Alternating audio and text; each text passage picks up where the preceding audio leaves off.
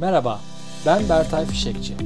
Ofisin Şifreleri podcastında çalışan bağlılığı, ekip liderinin zorlukları ve beceri gelişimi, kariyer yolculukları ve ofis dünyasının şifrelerini çözme hakkında konuşuyor, bazen de konuklarımı ağırlıyorum.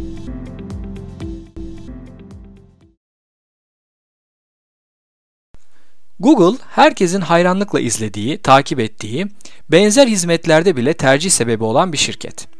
Bu şirketin çok da uzun olmayan geçmişindeki insan kaynakları uygulamaları ile ilgili geçen hafta başlattığım seriyi bu hafta bitiriyorum.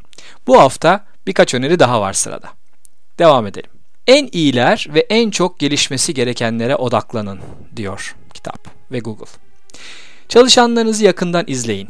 En iyi performans gösteren çalışanlarınızın kopyalanması veya başarılarına nasıl ulaştıklarının paylaşımları çok işe yarayabilir. Generalistlerle birlikte belli bir konuda özel becerileri olanları da takip edin ve bunları bilin. Örneğin sadece en çok satış yapanı değil, belli büyüklükteki müşterilere en çok satış yapan çalışanınızı da bilin ve takip edin. Bunu yaptıktan sonra bu başarılı çalışanlarınızın sadece içeride bilinmesini sağlamakla kalmayın, onların başarısı etrafında bir checklist yaratmaya da gayret edin. Bir sonraki aşamada onları öğretmen olarak, anlatıcı olarak da değerlendirmeyi deneyebilirsiniz. Bir satış eğitiminde ekip ve çalışanlar en çok satan çalışandan püf noktaları duymak isteyecek ve ilgiyle dinleyeceklerdir. En düşük performans gösteren çalışanlarınıza da yapıcı ve şefkatle davranın. Becerilerinin uygun olmadığı bir rolde olabilirler. Onların öğrenmeleri ve yeni roller bulmaları için onları teşvik edin. Fakat değişmeyen, gelişmeyen, eleştiri de kaldıramayan ve sürekli düşük performans gösteren çalışanlarınızla yollarınızı ayırmayı düşünün. Onlar kendi becerileri içinde daha iyi bir iş, daha iyi bir rol bulabilirler. Lider olarak burada ne yapabilirsiniz bu konuyla ilgili?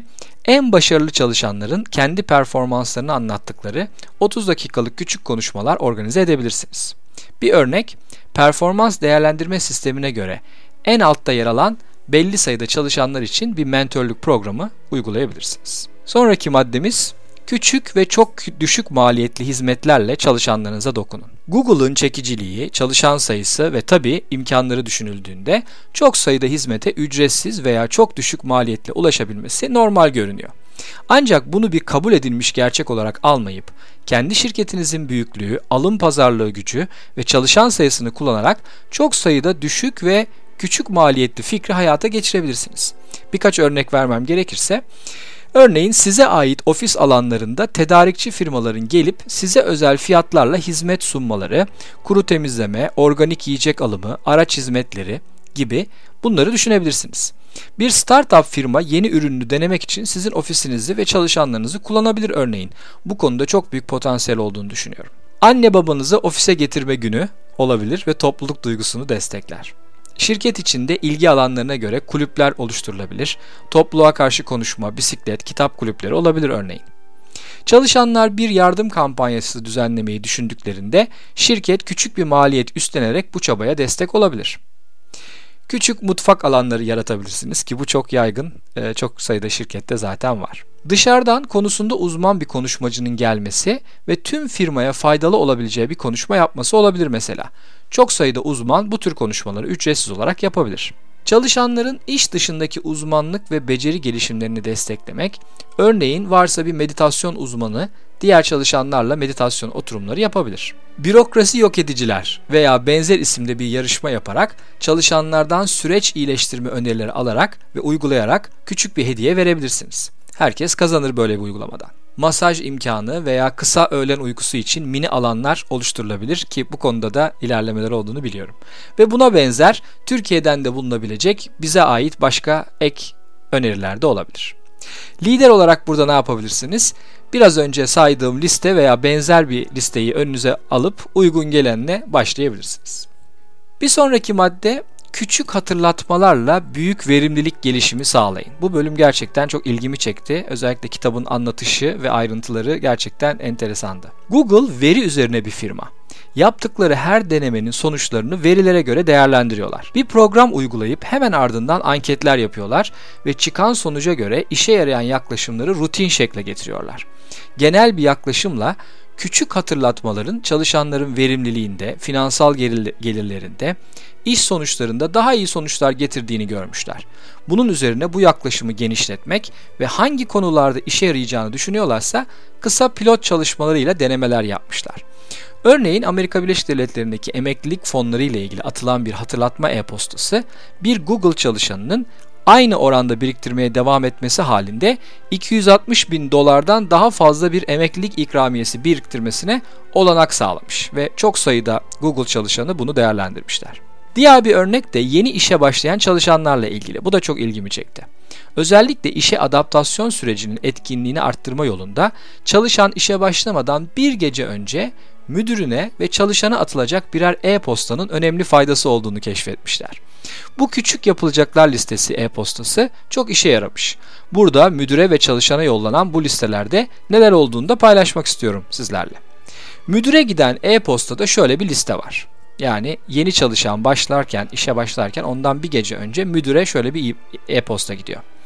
Yeni çalışanınızla bir rol, sorumluluklar, iletişimi ve konuşması tasarlayın. Yeni başlayan çalışanınızı bir ay bir body ile eşleştirin. Yeni başlayan çalışanınızın bir sosyal ağ kurması için yardımcı olun. Tüm bu listenin her maddesinin her ay kontrolü için 6 ay içeren toplantılar planlayın ve açık diyaloğu yüreklendirin. Yani müdüre böyle bir e, küçük liste gittiği zaman müdür gerçekten daha bilinçli olarak bunları ertesi günden itibaren yeni çalışanıyla yapmaya başlıyor. Çalışana da aynı anda bir e-posta gidiyor. Onda da şunlar yazıyor. Sorular sorun, çok ama çok sayıda soru. Müdürünüzle birebir toplantılar organize edin. Ekibinizi tanımak için zaman harcayın. Proaktif olarak geri bildirimi arayın. Size gelmesini beklemeyin. Ve zorlukları kabul edin korkusuzca risk alın, diğer Google çalışanları sizi destekleyeceklerdir şeklinde bir e-posta gönderiliyor. Gerçekten bu iki küçük e-postanın çok işe yaradığını ve adaptasyon sürecini, onboarding sürecini çok daha iyi bir e, hale getirdiğini tespit etmişler. Lider olarak burada ne yapabilirsiniz? Küçük hatırlatmalarla ilgili bir çalışma grubu oluşturabilirsiniz ve sizin süreçlerinizde ne zaman nasıl küçük bir hatırlatmayla orada daha büyük etki yaratabileceğinizi ortaya çıkarabilirsiniz. Bir örnek, bu tür e-postaların sizin şirketinizde hangi süreçlerde verimlilik artışına yol açacağını düşünerek bazı denemeler yapılabilir. Ve son maddemiz maaş kriterlerinize yeniden bakın. Maaş skalanızın nasıl bir dağılım gösterdiğine bir bakın. Güce göre mi dağılıyor yoksa çan eğrisi mi veya başka bir şekilde mi? Şirketinizin oluşturduğu değerin %90'ını çalışanlarınızın %10'u yaratıyor. Bunun sonucunda şunu diyebiliriz. En fazla değer yaratan çalışanlarınız ortalama çalışanlarınızdan düşündüğünüzden çok daha değerli. Bu tahminlerinizin ötesinde 10 kat dahi olabilir. Google katılan değere orantılı ödeme yaklaşımıyla bu konuda bana göre devrimci bir çizgide duruyor. Parlak ve yıldız çalışanlarınızın ayrılmaması için onların kattığı değer oranında kazanmalarını sağlayın şeklinde bir önerileri var. Daha alt seviyede averaj ortalama seviyedeki çalışanlarınız bundan rahatsız olabilir. Bu durumda da dürüstçe bu ödül ve kazançların sebeplerini açıklayın diyor Google deneyimi. Lider olarak burada ne yapabilirsiniz? Şirketinizde katılan değer, katma değere karşı gelir grafiğini önünüze koyarak başlayabilirsiniz. Teşekkürler.